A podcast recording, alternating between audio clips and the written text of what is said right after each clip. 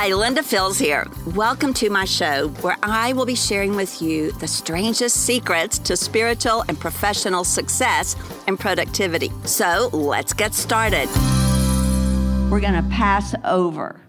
Pass over is to proceed on a journey, to pass from one point or one stage to the next.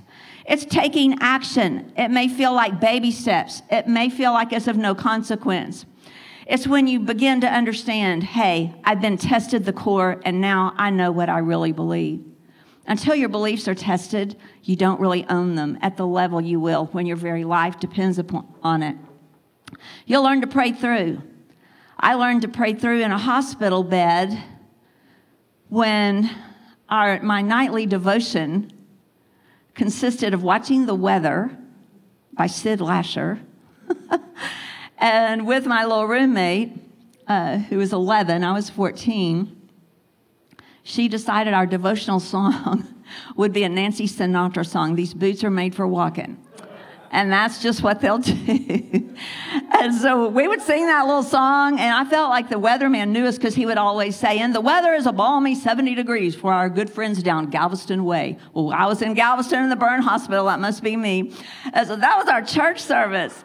But as ridiculous as it sounds, we were saying something different about our destinies and our lives. We were going to get our boots on. We were going to walk again. And we were going to live life with our Lord Jesus Christ no matter what had come.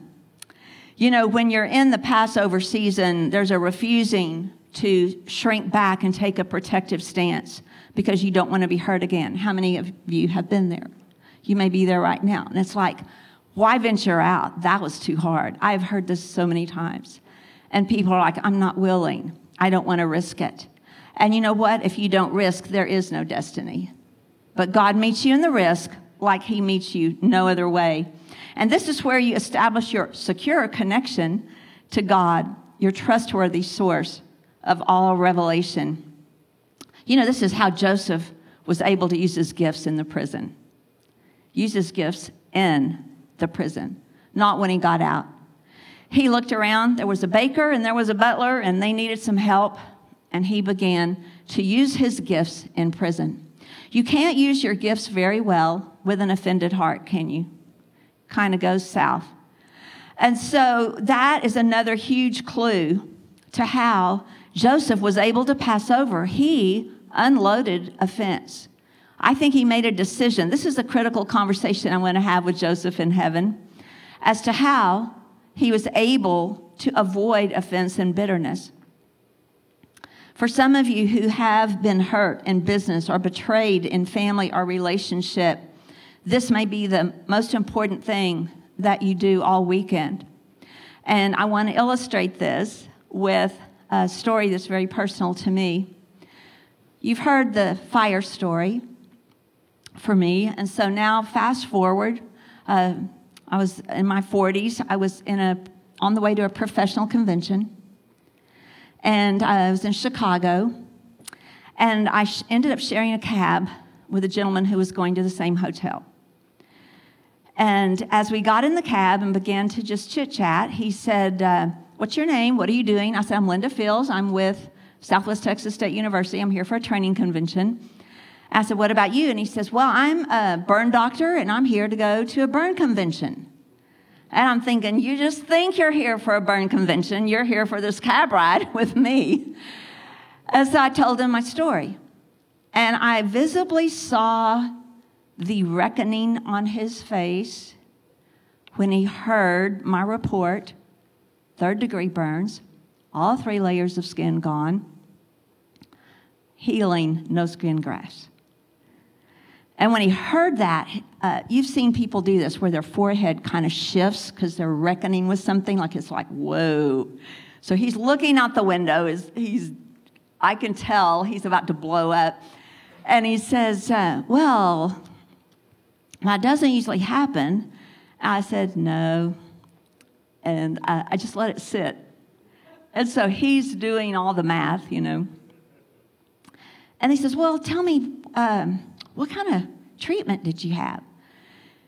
And I said, Well, I haven't really thought about this in a long time. I don't know the name of any medicines, but I will tell you something I'll never forget. I was lowered in hot whirlpool baths over 100 degrees twice a day, totally submerged um, up to my neck, um, and it was to fight infection. I said that was a very grueling process, and I'll never forget it. Well, now he's really on tilt.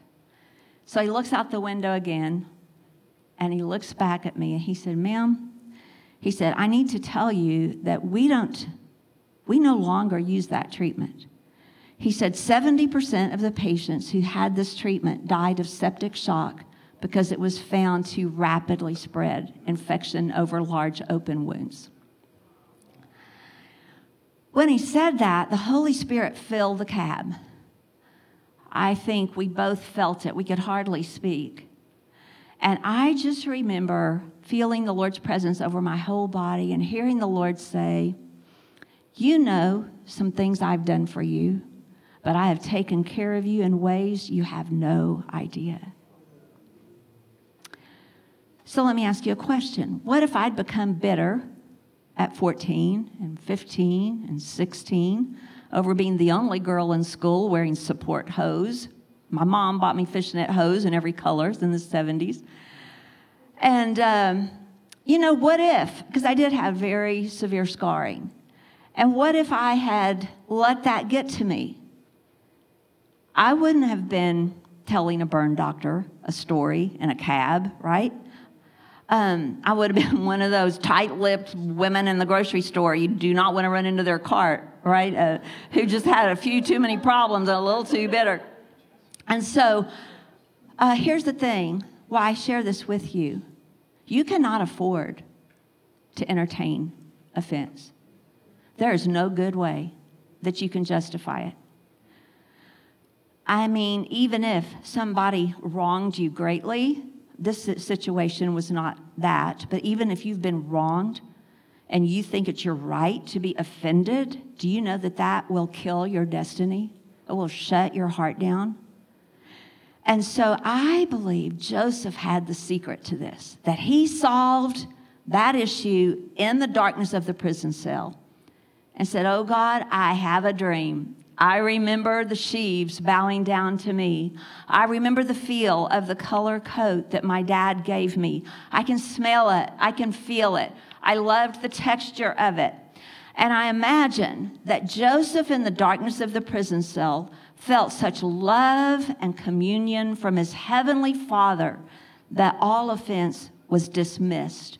There is no other way. He used his gifts. There is no other way. He proceeded to come out not only surviving, but thriving and with gifts ready. So glad you joined us for the Linda Field Show today. We know that you are busy and that your time is important. To help you accomplish more of the things that matter in work and life, Linda has created the Prayer Plan Your Life Productivity System. This valuable system guides you to minimize the noise that threatens your progress and make the highest and best use of your time come on over to lindafields.org slash ppyl to order Prayer Plan Your Life today. Get it done today. Make it matter tomorrow. See you over at lindafields.org slash ppyl.